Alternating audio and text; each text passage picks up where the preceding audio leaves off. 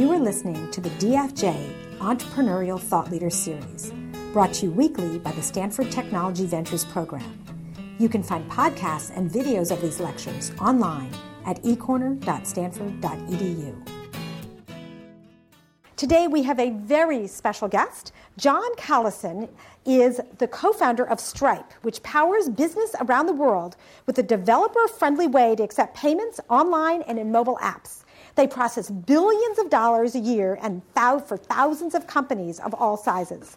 John started the company with his brother Patrick in 2010 while he was studying physics at Harvard. John will share his experiences and insights in the, his wonderful accent that he gained in Limerick, Ireland. Join me in welcoming John.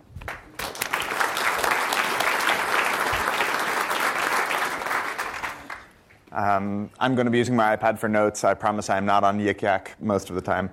Um, so, I'm a huge nerd for startup history. Uh, I spent a fairly considerable fraction of my leisure time over the past year reading histories of Oracle and Microsoft and Facebook. Um, it was really exciting. Um, but there's this phenomenon where if you're interested in startups or if you're thinking, start, uh, if you're thinking of starting a company, uh, you don't quite get the full picture because companies want to put the best face forward. They want to whitewash things a little bit. And so you, then, you don't end up seeing the really interesting detail and the uncertainty from the early days of a company. Uh, and so, what I'm going to try to do um, over the course of talking to you today is give you a little bit of insight into that uncertainty, into what it's like in the early days. Um, and if I don't do a good job of that in, uh, in this part, uh, we'll be going into questions maybe half an hour in, uh, and you can ask the, uh, the tricky questions. Um, so maybe we should start off with what is Stripe? Uh, and this is not maybe as easy a question as, as it sounds. So one answer is that Stripe is a, a really easy way to accept payments online. This is why we started it. Uh, back in 2009, when we had been developing web products, when we, we had been developing apps, um, you know, the, the two options you really had if you wanted to turn your product into a business uh, were one, you could send your users offsite to PayPal. That experience kind of sucked. Or, or, two, you could sign up for a merchant account and go through the weeks of work and, and, building out your own payments infrastructure that that entailed. Neither option was really good. And so, you know, one way to look at Stripe is, uh, is that uh, a better way that came along to, to accept payments. Um, but if you zoom out a little bit, you can look at uh, as a platform for running your online business. So we've seen, thanks to the internet, an explosion of not just new businesses, but new kinds of businesses, new business models. Uh, you look at software that previously was sold on a license basis uh, is now all delivered via the cloud uh, as software as a service. It's all subscription services. Uh, or you see that services that were previously kind of offline um, delivered on an ad hoc basis uh, are being delivered by marketplaces that can help with discovery and liquidity um, and uh, trust and safety. I'm talking about Airbnb for travel or Lyft and Uber um, in the in the transport segment, uh, and it goes you know into every vertical like uh, like home cleaning or, or errands. Um, and so as all these new business models emerge to actually to run the business if you're a subscription business to keep track of how much everyone is paying you and actually build them or if you're a marketplace to run the pretty complex operations and move all the money around in, in a variety of different companies to make that happen um, this was hugely challenging for people and they were all building it themselves and so what Stripe really does is gives them a platform so that they can use Stripe for all that and not have to build it themselves. So maybe that's another definition. But if you zoom out even further, maybe Stripe is just better economic infrastructure for the internet. Uh, thanks to the way the internet has emerged, uh, we have this global system that lets anyone share information, but money definitely doesn't work that way. Um, you know, in the US, we have credit cards, and we think of them as pretty global, but they're not. Uh, in Kenya, everyone uses a mobile money system called M-Pesa, um, which is on feature phones. Um, it's, it's, it's really far advanced. 43% of Kenyan GDP flows through M-Pesa. um, and no one really uses a credit card. Or in China, everyone uses Alipay, um, the payment arm of, of Alibaba.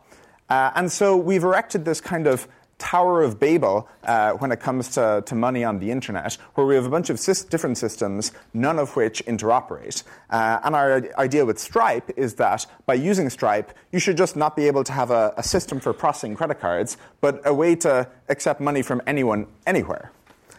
And so, you know, neither one of these answers is more correct than the other. They're just all different answers at a variety of, of zoom levels. Uh, and one phenomenon I think is really interesting about startups is they tend over time to, to get higher and higher up in, in how they describe themselves. And that's okay, and that makes sense. But the, the sneaky thing they do is they pretend that that's how they viewed themselves all along. Uh, and so you have this great Silicon Valley phenomenon of, you know, the founding myth that, you know, we set out to revolutionize app discovery. I mean, what does that even mean? Um, and you know, one of my favorite examples of this um, is uh, I saw an interview with Elon Musk, and I mean, Elon Musk is, is clearly an incredible entrepreneur, uh, and he's someone I respect a lot. But he, he was giving this interview, uh, and the interviewer was asking him, you know, payments, electric cars, space travel, you know, what, what connects these? Uh, uh, and Elon kind of looked very thoughtful, and he's like, well, when I was in college, I thought the, the three biggest opportunities for, for mankind were uh, the internet, interplanetary space travel, and clean energy. It's like, really? That, that visionary? Um, and, and so what that means is, uh, as you're trying to think, you know, is this a valid startup idea? You know, maybe you've identified a problem, but it, but it seems very tactical. You don't know what the, what the broader vision is. Um, one stark uh, counterexample here is I really enjoyed uh, Travis Kalanick uh, in describing uh, Uber recently. You know, Uber's latest tagline um, is transportation as reliable as uh, running water, available to everyone.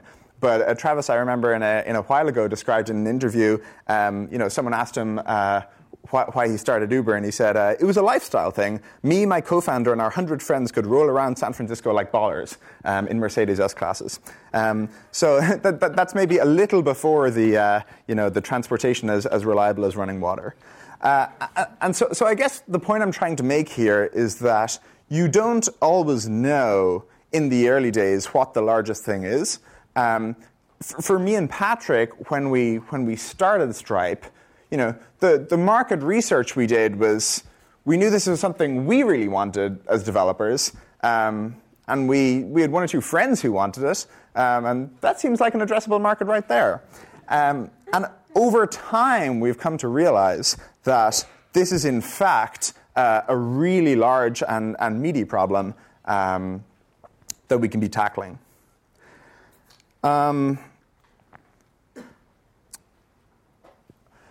The other challenge in the early days of startups, well, that sounds kind of trite. There's a lot of challenges. Let's talk about another challenge. Um, one of my favorite uh, uh, media tropes is the, you know, the, the multi-year overnight success. Um, people talking about how, how quickly startups uh, get to scale. I mean, e- even in Stripe's case, I, you know, I, have seen a lot of uh, newspaper articles that literally describe it as an overnight success. Uh, it's like, hey, you weren't there. Um, uh, in our case, we spent a, a really long time uh, in the early days building out the product uh, and trying to figure out uh, would it work and what the right thing was. And so, to give you a sense of scale here, we started working on Stripe in the fall of 2009, uh, and we launched Stripe in September 2011 which was around about two years later. Uh, and, and, I remember, you know, right at the beginning when we were starting it, um, I, I, I, said to Patrick, um, you know, yeah, let's do it. How hard can it be? Um, which gives you a sense for our mindset. Um, uh, and then, you know, the, the, the, answer was two years of, of difficulty. Um, um, we, we, had not predicted that. Uh, and when we launched two years later, does, does anyone want to take a guess uh, how many users Stripe had? Close, 50. Um, so we, we, had spent two years building out the, the early product uh, and acquiring those, those 50 users. Um, and you know, when you're spending two years getting 50 users, it doesn't feel like a whole lot of progress. Like it feels like things are going pretty slow. Um, and this is the challenge, you know. If you have, uh, if you're working on a startup that's a bad idea, um, it's going to feel like slow going. Also, if you're working on a startup that's a good idea, it may feel like slow going too. Um, I, I, think the thing that uh, that really allowed us to take off in these subsequent years was the fact that since we were spending so much time on each one of those users, since we were hyper focused on building out a great product, and since we weren't dealing with problems of scale yet, that allowed us uh, to really build a product that we wanted. Um, one of the one of the cultures that set in really early on was taking almost abnormally good care uh, of those early users, uh, and so uh, I think someone wrote a blog post about this, but uh, we, we set up the, the Stripe API to email us anytime someone r- ran into a bug. So you know when you run into a bug on, uh, on any site and you know, it shows the error message or something, uh, in, in, in that case, uh, on the Stripe, it would email us and occasionally phone call us. Uh, because we figured, you know, when you're there as a developer integrating this product that you expect to be reliable, running into that bug is a terrible experience, and we wanted to fix it. Uh, and so it would alert us. We would often, I mean, we, we weren't doing anything else at the time. We would often open our laptop, um, start fixing it, uh, and send the user a friendly email of, uh, you know, hey, that bug you, uh, you discovered just there, it's now fixed. And people's minds were blown by this. Uh, sometimes they even found it a bit creepy. Um, we, uh, we set up a, a, campfire room that any of our customers could come into. Um, at really any hour of the day or night. Um, we even, if, if people were based in, in, in, the Bay Area, we would let them come by the office and we would just sit over their shoulder and help them integrate Stripe. Um, we had in the, in the bottom right of the Stripe dashboards a, a, a, little prompt that would change on every page load. It would say, you know, the thing you guys should improve here, or a feature I really want is, or the worst thing about that this page is, uh, and people would fill it out and hit enter. And again, because you know there were so few users, we would reply within 10 minutes. Um, people would find it a little odd. Um, what this meant was that even though the user growth was, you know, happening quite slowly in the early days, it actually had a really surprising viral effect where people had a really good experience, they told their friends about it, and, and we were able to spread entirely through word of mouth, even to this day. Um, we actually baked viral mechanics into the product. Um, so for, for the longest time, it was available in uh, invite-only beta mode. Um, and uh, I, I, guess you don't really think of payment processing as a, as a really viral social thing. Um, but the only way for the longest time to get access to Stripe was uh, was to get invited by someone who knew it. Uh, and so again, you had this phenomenon where people were not only you know signing up for Stripe, but being recommended to it uh, by someone who was already using it, who knew how to use it, um, and it really helped not just with user growth, but user engagement. Um, the other challenge you'll face as you uh, go through that early stage with um, with those early customers is really figuring out what is core to the product um, and what is not. You know, maybe another way to phrase this is um, what is uh, what should be part of your vision and what will need to change as you hit obstacles with customers. You, you can even probably define vision uh, as the things that you're not willing to ch- to change. Um, uh, there tends to be a lot of debate over the, the lean startup methodology where you should you know, uh, have a product, show it to some customers, rapidly iterate based on their usage and their feedback, versus the very vision driven product of, uh, you know, I, I know what this is and I know where it should go. And to me, that's, that's not really a trade off at all, in that you need some small set of things, uh, the vision, that you're not really willing to compromise on. Uh, and then with, with the remainder, I mean, if the market is telling you that you're wrong, you really need to listen to that data. Um, you know, in Stripe's case, uh, I think you know we were really focused on uh, an instant onboarding experience, building a developer friendly um, uh, tool as our path to market. And I think, you know, th- that was stuff we were really willing to compromise on. If that wasn't a valid way to build this company, you know, I- am not sure we would have been able to pivot out of that. But in every other area we, uh, uh, we explored the market, we, we just kept running into feedback from customers that ended up being really critical uh, to, to, to, allowing the product to succeed. So it's not a vision versus you know iteration trade-off. Um, it's a selection of the things that you really believe in, and then being willing to to to, to contort yourself to make it work uh, around that. Um, and related to that in the vision category is that there will be things in the early days of a startup that make sense in the early days. Um, that, that don't scale later on. And so, you know, it's not just a question of, you know, it, it's more of a continuum. There, are, there aren't just things that you should not change and things that you should be willing to change on a regular basis. It's, there will be things that you should not change for the first two years and then gradually need to be unwound as you grow. Uh, and so, you know, in the early days of a company, it's probably really critical that they focus on the US market. You know, trying to win all markets is a distraction. But clearly, over the long term, focusing solely on the US market is wasteful, uh, and they should, uh, they should go international. Or Facebook, for the longest time, they had the mantra of, of move fast and break things. Um, and this really made sense for them. They were trying to have a really fast product cadence. But at a certain size, you get so big um, and so interconnected that moving fast and breaking things probably isn't your motto. And so they, I mean, they recently explicitly acknowledged that they were moving past this.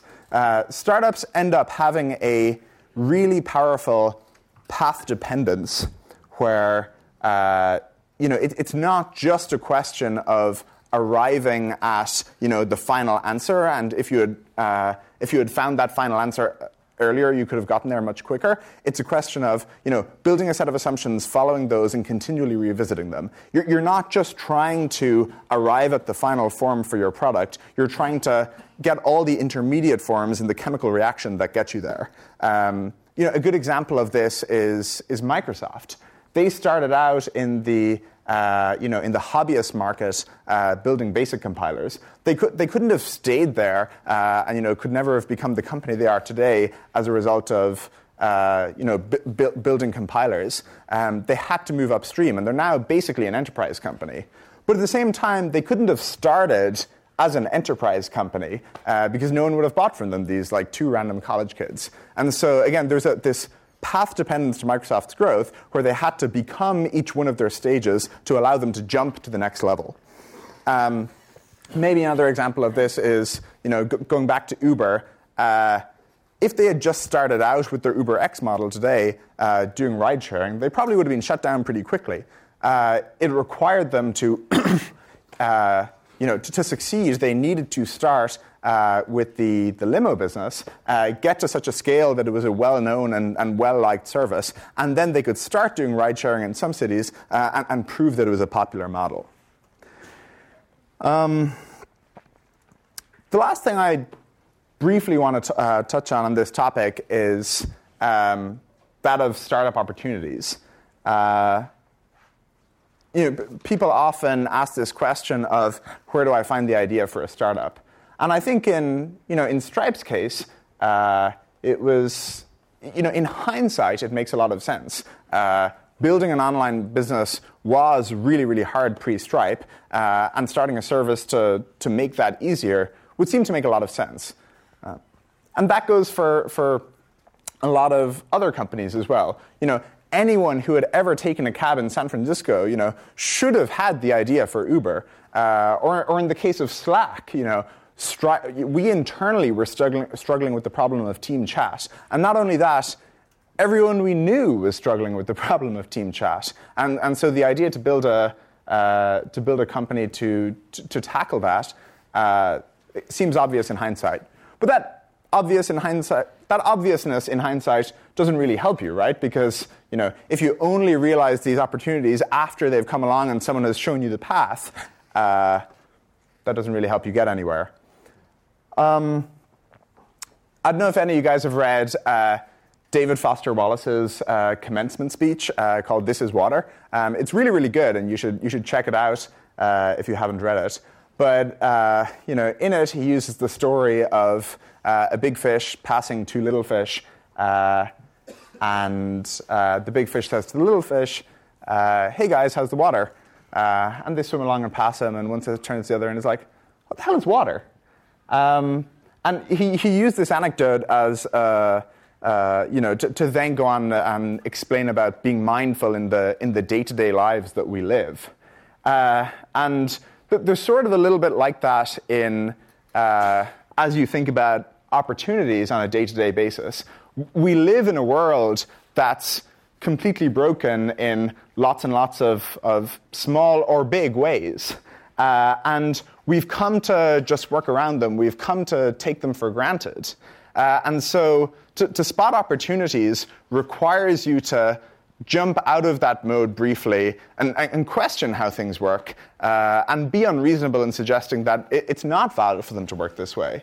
Uh, and, you know, it, it, should be interesting to note that the, the companies that are often successful in changing an industry are often not started by insiders because the insiders, you know, know too much about that industry. They've been swimming in that water for, for too long. You know, certainly it was the case in, in, in Stripe's case.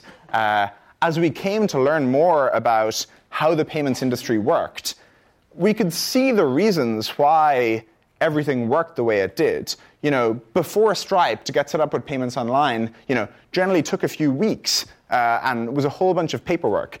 Uh, and you know, as you as you get more into the banking industry, and people say, you know, oh well, you know, we need to collect that information to run our underwriting checks and fulfill our KYC BSA requirements. You're like, hmm, yeah, yeah, yeah. And it requires you to stand back and say, no, no, wait a second, this is not how the internet works.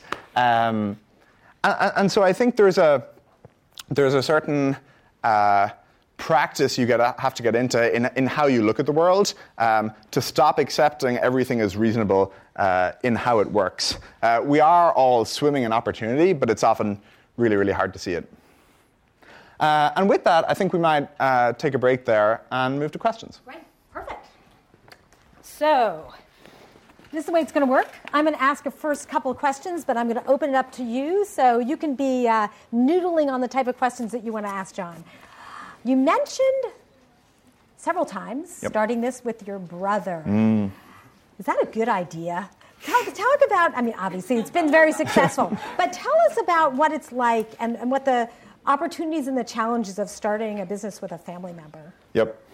Um, so I get this question all the time, you know, often from uh, you know, fr- from reporters or whatever. Uh, and, you know, generally my response is to say that, uh, yeah, we got all our disagreements out of the way when we were five, uh, and then tried to move the conversation along. Um, but now that I've told you that, so that won't work here. Um, you know, I think uh,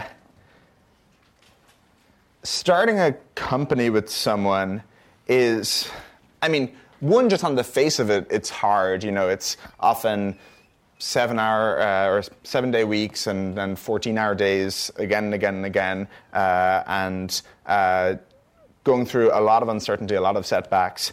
Uh, but also in the in the actual work you're doing and the working style, um, you're you're probably the, the, the, the group of people starting the company are learning a huge amount as they go along. You know, they're wrong a lot and discovering they're wrong a lot.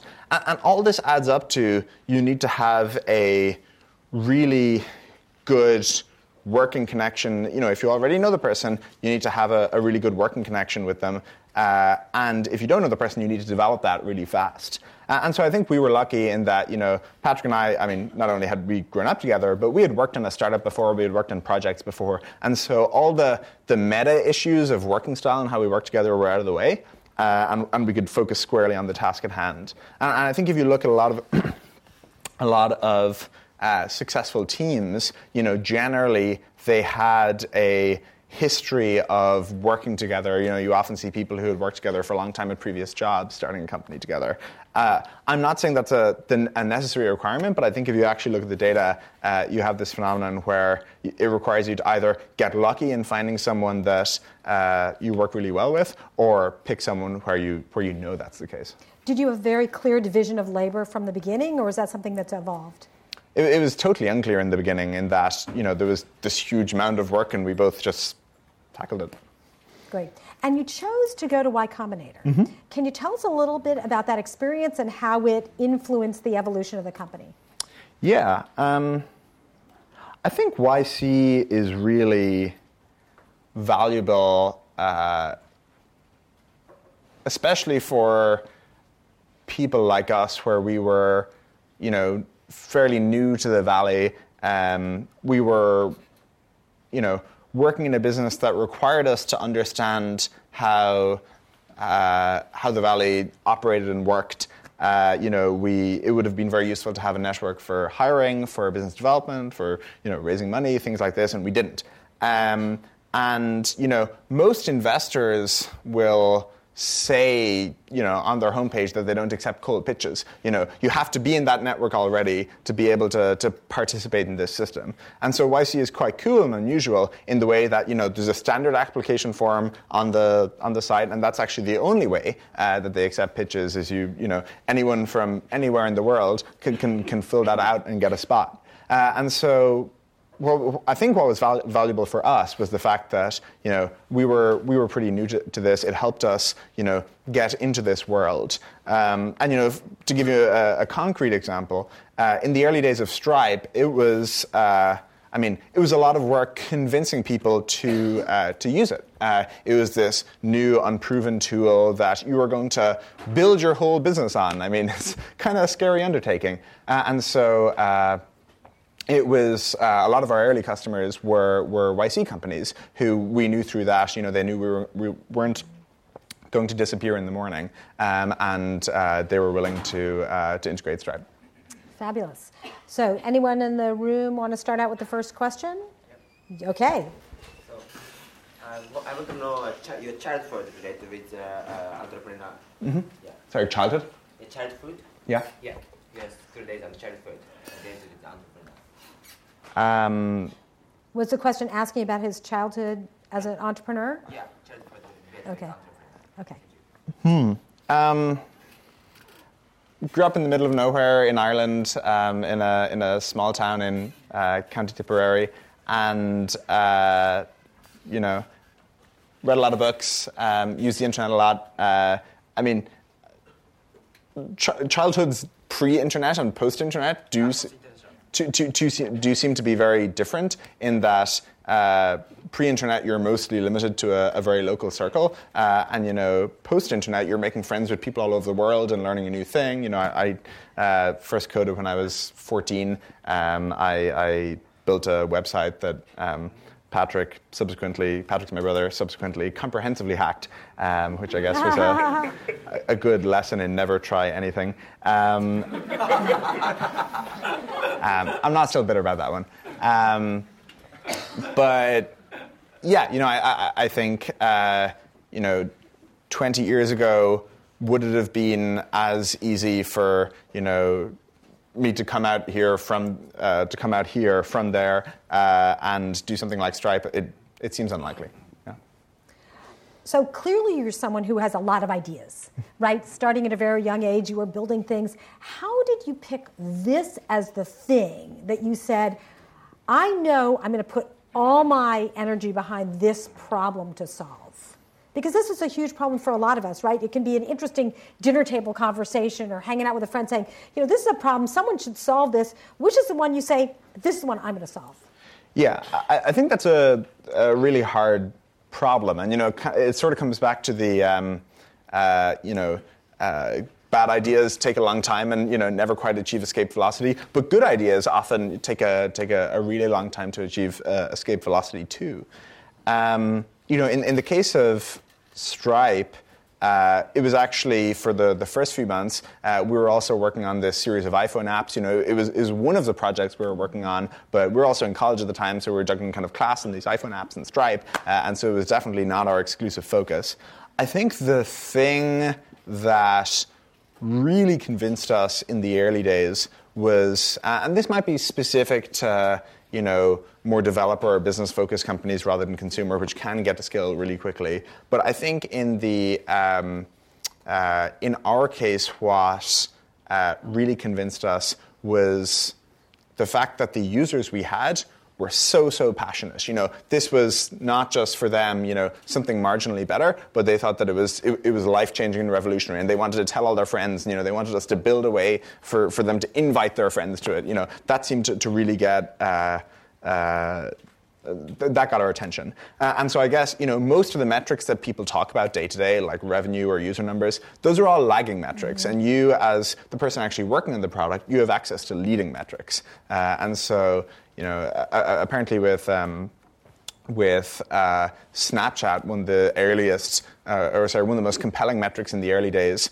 was uh, the the number of times per day each person used it in that you know even if this wasn't really big yet it was growing very quickly and it seemed to have a really deep connection with each of its its users. Uh, and similarly for us i think the, the, the the passion that the early users had about the product was that leading metric that that that indicated to us that something was there so but i you know i think in in each case, that leading metric is going to be different, but you want to find what that leading metric is to be able to judge whether this is going to take off or not.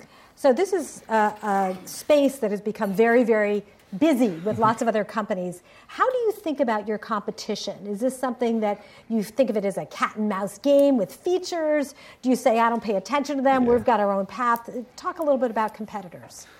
Yeah, it's, it's sort of funny in the, um, you know, in the early days, uh, when we started Stripe, you know, people would say to us, like, really, payments? Like, why would you start a payments company? And then in 2012, there were like all these payments companies, and people would say to us, you know, man, payments, that's like a super hot space. That was a great idea, you guys starting that. You're just like, the whole time you're kind of nonplussed by all these, uh, by all these reactions. I think there's, um, there's, it's, it's important to be, really clear in your own mind, and, and as time goes on, be good at communicating what is unique about what you're doing. And so, you know, in the early days, people would always ask us, they're like, so payments and like with a design focus and it starts with S, so it's like sort of like Square, right? Um, and actually, when you think about it, uh, they're, they're two entirely different businesses in that uh, Stripe is, is a technology product, you know, using it more or less always involves code. We, we're interested in what you can build using this, this toolkit we've developed for you uh, in a really leveraged way online, whereas Square is, you know, entirely offline, uh, almost entirely aimed at the, the, the small business segment uh, and offer face-to-face transactions. Um, and, you know, I think similarly, with, with lots of competitors, people who, who only have a surface level understanding of your business will uh, you know, will tend to want to lump you into some category. Uh, and it's, it, it's very important that you be able to get across what it is that's not just happens to be different today in the feature set, but what's different about where you're going and, you know, in the asymptotes of these two co- companies, where they end up.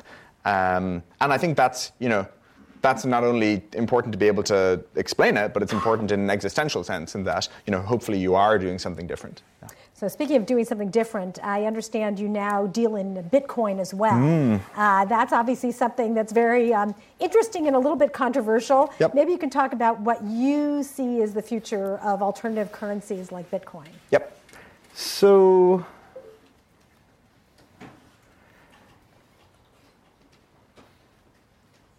you know, I mentioned earlier the uh, Tower of Babel um, effect where online we have all these different payment systems that are uh, completely non-interoperable. And so, you know, we in the West happily use our credit cards. You know, people in Africa use a variety of mobile money systems. Same in, in, in various parts of Asia. You know, people in China use their their Alipay accounts. Um, you have this perfectly connected online world, and then this perfectly balkanized, you know, economic landscape. Uh, and it's, it's really harmful because it means then you know, the, the, the products we use are, are artificially limited by, you know, you have the US internet and you have the Chinese internet um, as a result. Uh, and so I think Bitcoin is what is most exciting for me about Bitcoin is, is that global aspect. It's the fact that everyone's Bitcoins are the same, everyone's Bitcoins work together with each other, um, and that no one has to, you know, come along and enable Bitcoin for a certain currency. You know, there's, there's no committee that decides that Bitcoin is going to South Africa in 2018. It's just there. That's how it works. Um, and so, you know, we uh, uh, recently added uh, Bitcoin to Stripe. Um, and it's, it's one of the instruments you can accept. Uh, and from a product point of view, one of the things that we have always thought is really important is moving beyond this, you know, I render a credit card form on my site that works for a very small set of people to uh, being that universal connector for people that you just say, I want to accept money, and Stripe lets you accept money from anyone no matter what they're doing, be it Bitcoin or, or whatever. The, the other thing I'll say about Bitcoin is I think, you know, with that original Bitcoin paper that is, you know, phenomenally prescient in retrospect. Like, a, you know, it's, it's, it is a, a, truly great standalone paper that, you know, appeared out of nowhere and still people aren't quite sure who even wrote it. Um, and what that's done is, you know, one, it's kicked off a, a Bitcoin movement, but two, it's kicked off a whole cryptocurrency movement that has got people thinking about this space in, in a way they weren't before. And so, you know, people are arguing about, you know, what, what is the, the perfect consensus algorithm and, you know, what are the right constants in the, you know, in the, in the hashing functions if you're going to use hashing or proof of work or whatever. Uh, and, and, you know, you, you have people arguing about every detail and, you know, you, you have some people bemoaning the the fracturing that's happening where you, you have all these altcoins like Litecoin and Zerocoin and things like this. Um, but, but to me, that's really exciting in that people are not only saying, you know, this is a really cool technology, but this is a really cool technology space, and we should explore all the possibilities that are in it. Um, Stripe funded a, a, nonprofit called Stellar, um, which is developing uh, a, a, cryptocurrency. Um, it's, it's very interesting. It lets you trade um, not just, you know, with Bitcoin, the currency is Bitcoin, whereas with Stellar, you can actually trade dollars or euros or pounds, you know, things denominated in the actual currency, and it doesn't have, uh, it doesn't use hashing um, for, for consensus or proof of work. Um, it uses uh, kind of a more uh, CA-like model. Um, and so I, I, think cryptocurrencies are totally in line with this general mission we believe in, which is, you know, the, the internet economy should not be the US, it should be the world, and we need to fight really hard to make that happen. Terrific. Who has a question? Yes.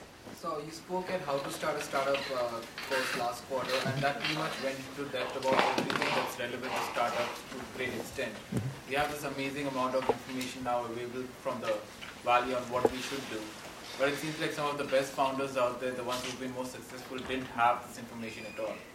So how do you uh, attribute this ability to find out what's the right thing to do in terms of culture and hiring when no one's really told you about it? So I'm going to repeat the question. I'm going to see if I've got it. Is that listen? There's all this how to start a company information out there. You didn't have access to it you know, what's the difference between those people who read all the books, watch all the videos, are listening right now, and, and the people like you who did it by the seat of your pants?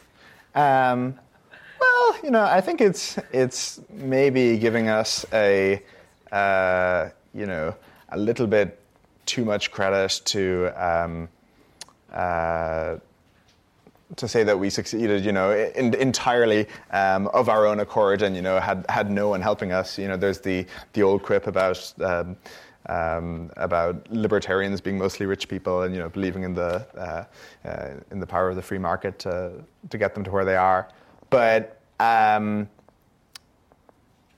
but you know I think in our case we were we were very lucky to have a lot of uh, advice from people who had who had done it before. You know, it'd be it people via the YC network. Um, uh, Peter Thiel was a very early investor in Stripe. You know, uh, that was that, that was a fun one. He was actually our, our first significant investor. Um, you know, going into the office of Peter Thiel and saying, uh, you know, online payments are totally broken. Um, who caused this mess?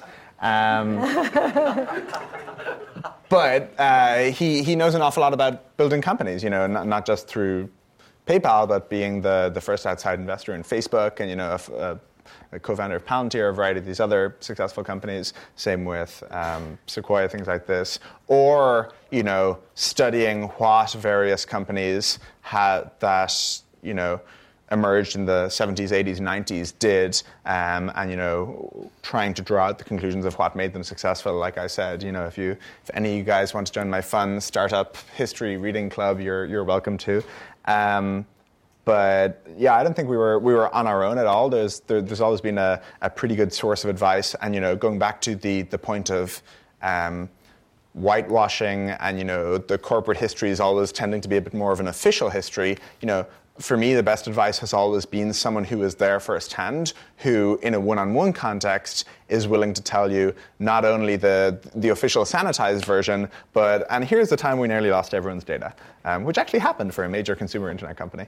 Um, great. Yes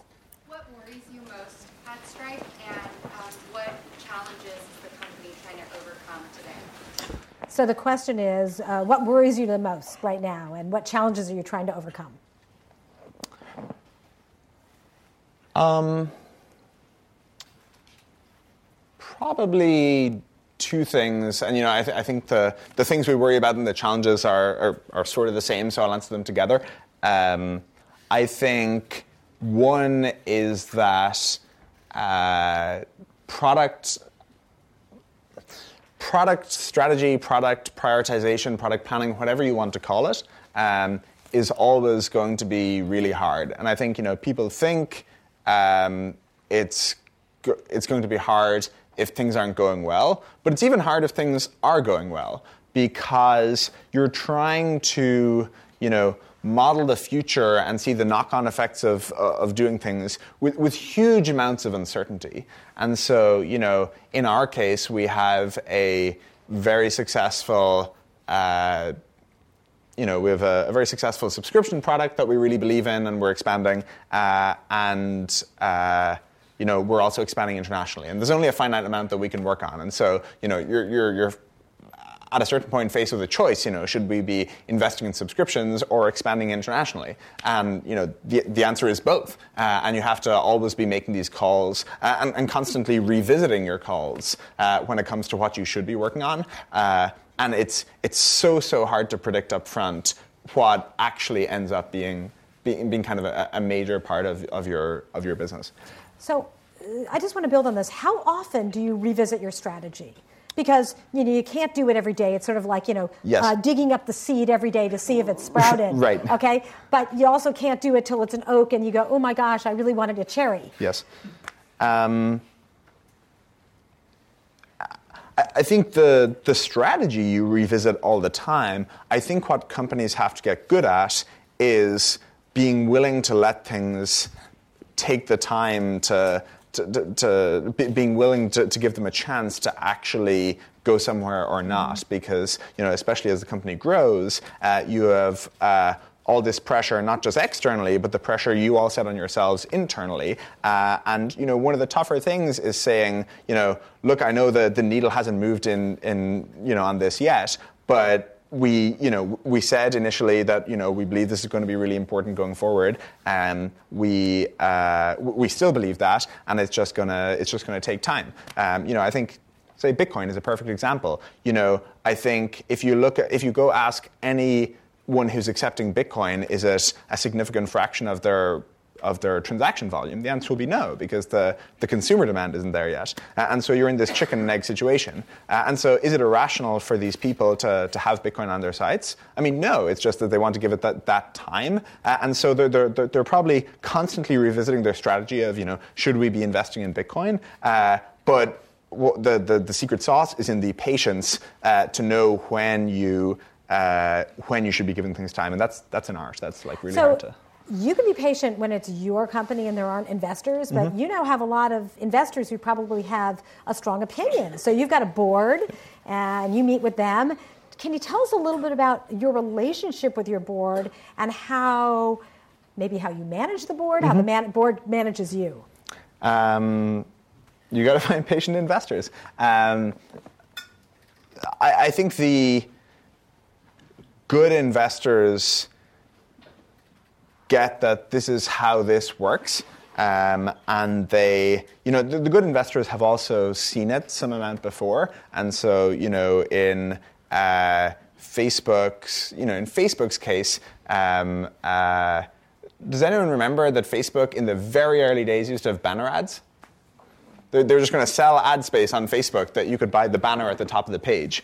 Um, but you know, it took them a few iterations before they found a, a really good revenue model that, that's that's now doing well. Uh, and so I think again, you know, in that that. Uh, collective amnesia that we that we all have, where there's the you know we, we only really remember the the successful stuff. Um, uh, it's it, it's easy to view it as you know why can't you just be like Facebook and you know quickly arrive at the correct answer uh, and it, it's important that the investors you find uh, be able to understand that part of the of the creative process. Great question. Yes. Uh, can you speak to like the personal transition you've had going from you know when you were just an engineer working in the early days to now being CEO? Like, do you enjoy being CEO, or I don't actually know if you're the CEO, but like co-founder. um, like, do you do you enjoy that role more? Do you miss coding? Do you Yep. still code sometimes? Yep. Um, I'm not the CEO, I'm the president, but I'll, I'll take the suggestion to the board. Um, and I, I agree for what it's worth. And no, I'm kidding.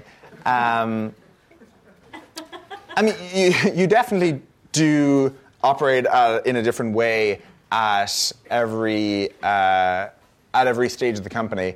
Um, you know, in the early days when it's just two of you, uh, we actually spent the um, we, we spent the very early days in Stripe. Uh, the first few weeks working on it from Buenos Aires. It was a January break uh, in in college, and we you know we didn't want to work in the US because we didn't have you know we had student visas and not work visas. We didn't want to go home to Ireland because it'd be super distracting or whatever. Um, so we did the logical thing and went to Buenos Aires. Um, and it was awesome. That is like a city that works on a hacker schedule. Everything is open till 5 a.m. and has Wi-Fi. And it's great. Um, that's a slightly different experience to you know a 200 person company now. Um, and I think what you, you you- need to not get you know you hear these stories of people who kind of uh, want to stay coding to the detriment of other things. You know, at a certain point. You, you have to acknowledge that you know the productive thing for me is not going to be you know directly doing this myself or, or, or directly coding, but uh, you know uh, wor- working on working on something different, uh, and uh, you have to get out ahead of that. I think the, the other thing that you have to get good at is pretty quickly learning new skills uh, because you're going to be doing things like recruiting or you know running a board meeting or running a staff meeting or running an all hands or all this kind of stuff that you probably haven't done before, uh, and I, I think it takes a uh, it, it, it requires you to be willing to be not good at things in front of a large group of people uh, and be pretty open to feedback to, to, to actually get good at those things. So, on that note, when you look back, right, imagine you're starting all over again. It's a few years ago, because it's really only a few years. Um, are there any very specific things that you go, wow, I wish I had really done something differently that would have been really meaningful? I mean, help, help us understand so that everyone here can learn from that. Yeah.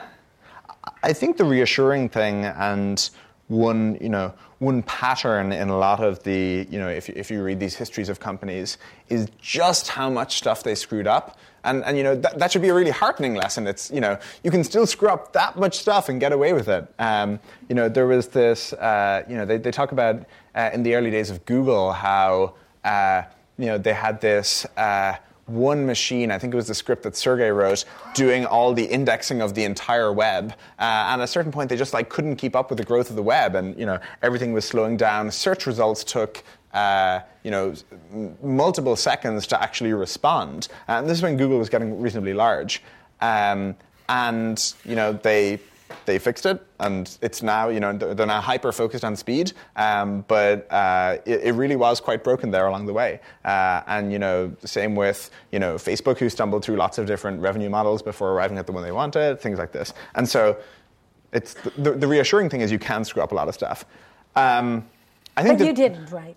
uh, no, no, no. We were lu- luckily um, we got everything right. Um, I, I think the two things you really can't screw up are product direction. Where I mean, if you if you go down the wrong road, that's that's really hard to pull back from.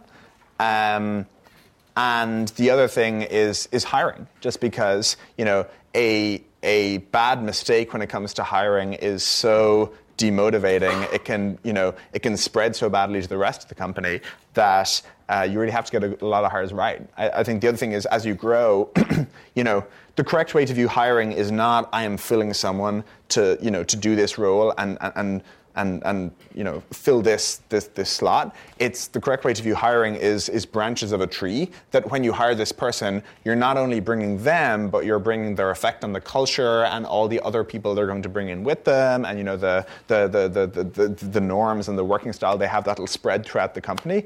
Um, and, and, as time goes on, um, you know, the, th- those hires have, you know, you have less and less influence on the company, and, and, all the new people you're bringing in have more. Um, and so, you know, hiring you you can't really screw up. Great. Yes.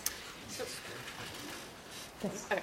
Um, can you talk a little bit about how you're going to scale that kind of hiring you're doing now. So you and Patrick still interview everyone. Um, sometimes, you know, if people go through projects before you decide to work with them, how do you do that as the company goes from 200 to 500 to 1,000? So the question is, how do you scale the hiring process to know you've got the right person as you get so big? Um, that's a very relevant question. It's a, it's a discussion we're having um, internally right now. Um, uh, I think. Uh, a lot of it is as you, you know, go from, uh, and you know, speaking of these questions of scaling, let's be clear. You know, Stripe is 200 people right now. We're in the process of of growing a lot. You know, we'll probably grow. Um, you know, we'll add a significant number of people th- this year. But you know, if, if, we've messed it all up, you won't see the results until a few years down the road. And so, t- t- take all, all my advice on scaling with a pinch of salt. Um, but with, with, with scaling in particular, I think it's moving from things being at a gut level, you know, this doesn't feel right, I'm not so sure about this, to uh, making things very explicit. And so, you know, in the early days, I think companies spend a lot of time talking about culture fit uh, and, you know, uh, hopefully the various people at the company know what that means and know what set of traits that they believe are important in hires. But uh, you know, as, as the company grows, you have to make that uh, explicit, and you have to say, you know, the, the, this is the set of things we believe make someone succeed at Stripe. This is the set of traits we believe are important. This is the set of skills we think someone needs to come in in that role. Um, and that feels kind of weirdly artificial in the in the early days, and it's it's inefficient in the early days because you know if, if you're being so explicit about everything in a fast-moving environment, you'll get weighed down. But as the you know as the company grows, it will end up in this complete game of telephone unless you are really explicit about you know it's something like hiring what is important in a hire. So clearly, every single person contributes to the culture, mm-hmm. and that's but that's one of the variables that affects culture. Do you think about the culture of the company? You and and what other things do levers do you pull to influence the culture of the organization? Yeah, um, so everyone does, uh, and I think uh, you know s- some people pitch that as a you know, as a thing to be kept in check or, you know, restrained or whatever. And, you know, people often ask the question like, you know, how do you keep the culture from changing? And I guess to me that question suggests a huge amount of hubris in that, you know, to suggest that that initial kernel of culture that you had is, you know, the perfect culture that any company could have and, and uh, does not uh, deserve any improving, um, yeah, something seems off there. And so the correct question is not how do you keep the culture from changing? It's what culture do you want to have um, and, and how do you get there? And sometimes you'll believe that you have that culture already and you want to, you know, you want to, you want to teach new hires that. But, but I think oftentimes, it'll, if you're being really thoughtful about it, it's about recognizing a deficiency in your culture and, and, and how do we inculcate that. Mm-hmm. And I think I can identify various points throughout the history of Stripe where the culture actually improved from you know someone coming in and them bringing in some new culture with them. You know, so as an example of this, uh, I think in the early days, startups tend to be very fly by night, shoot from the hip, not at all metrics driven, uh, and maybe that's necessary in that maybe you need to have a you know a clear idea of where you're going and, and, ignore the data to some, to some degree. But it's really important as they grow to become more metrics oriented and actually look at usage, look at how people are using the product, and, and, and bake that into to, to, to, to future product development. Uh, and you know, we very d- definitely started off not very metrics driven, and we have become much more metrics driven over time. Uh, and I think that that was a good example of you know a concrete place I can identify the culture as, as having improved. there are other factors that always come into play, like the physical space, different rewards, Yep. incentives. Do you think about that as part of the culture as well? It it is, though it's a bit more. Uh, you know, I think the hopefully the physical space is you know a manifestation of something different, or sorry, a manifestation of something larger rather than uh, rather than uh, you know the culture itself. And that you know if your culture is you know we have foosball, it's a bit like cool. Okay, great. Um, but, but, but, you know, if your culture is, you know, at Stripe, for example, we, uh, you know, we, we serve meals at the company, uh, and rather than having kind of cafe-style seating with the round tables, we have long dining room tables, kind of Hogwarts style, uh, and.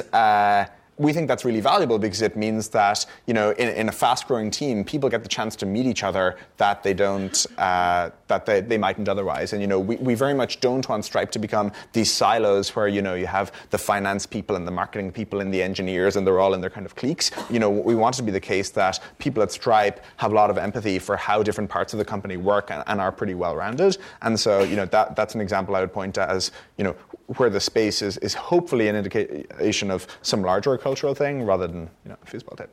Great. That's exactly what I meant. Great. Right you. Please stand up and speak really loud. What would be your advice for working or not with a person or a team? I get- Can you repeat it? Yeah. What would be your advice for working or not with a person or a team? What would be your advice for working or not working with a person or a team? Um, uh, you, you mean as a, as a co-founder or when it comes to hiring? Both. Okay. Um, I. I guess the two things to think about are one, I think uh, the uh, quality and tenor of your personal interactions actually matters a lot. You know, there are some things that are absolutely table stakes, like honesty and integrity, and if you see any bad signs there, you should run away at 100 miles an hour. Um, but then there's, uh, you know, there, there's deeper things about your, your interaction and your working style. Um, you know, I think uh, one interesting question that you should really think about is how much should you argue with, you know, someone you're working closely with? Because it's not obvious that you want to be in, uh, you know, you clearly just don't want to be the two of the same people, or that's kind of wasteful. You, you, you know, you hopefully have some. Uh, have some conflict and some diversity of opinion, uh, such that you're both bringing different perspectives to the table. Uh, but at the same time, you probably don't want to be too far, you know, too diverse in opinions. Where you know Max Levchin uh, describes how when they merged X.com and PayPal, you know. Uh, PayPal were all Unix people, and Windows uh, or and X.com were all uh, Windows Server people, uh, and they kind of smushed them together, and it was bedlam because you had these two people who had you know red team, blue team, two completely different ways of doing things, and you know. N- n- it's unclear whether one was, you know, better than the other in that context, but they certainly didn't work together. And so, if you know, if it's productive disagreement that uh, that let, you know that results in a better product, then that's great. If it's kind of stylistic disagreement that you can't get past, uh, and you do just have two different approaches for, for doing something, then that's maybe uh, a sign that you're not going to be able to work that well together. I'm sure that you would agree this was absolutely fascinating. Please join me in thanking John Collison.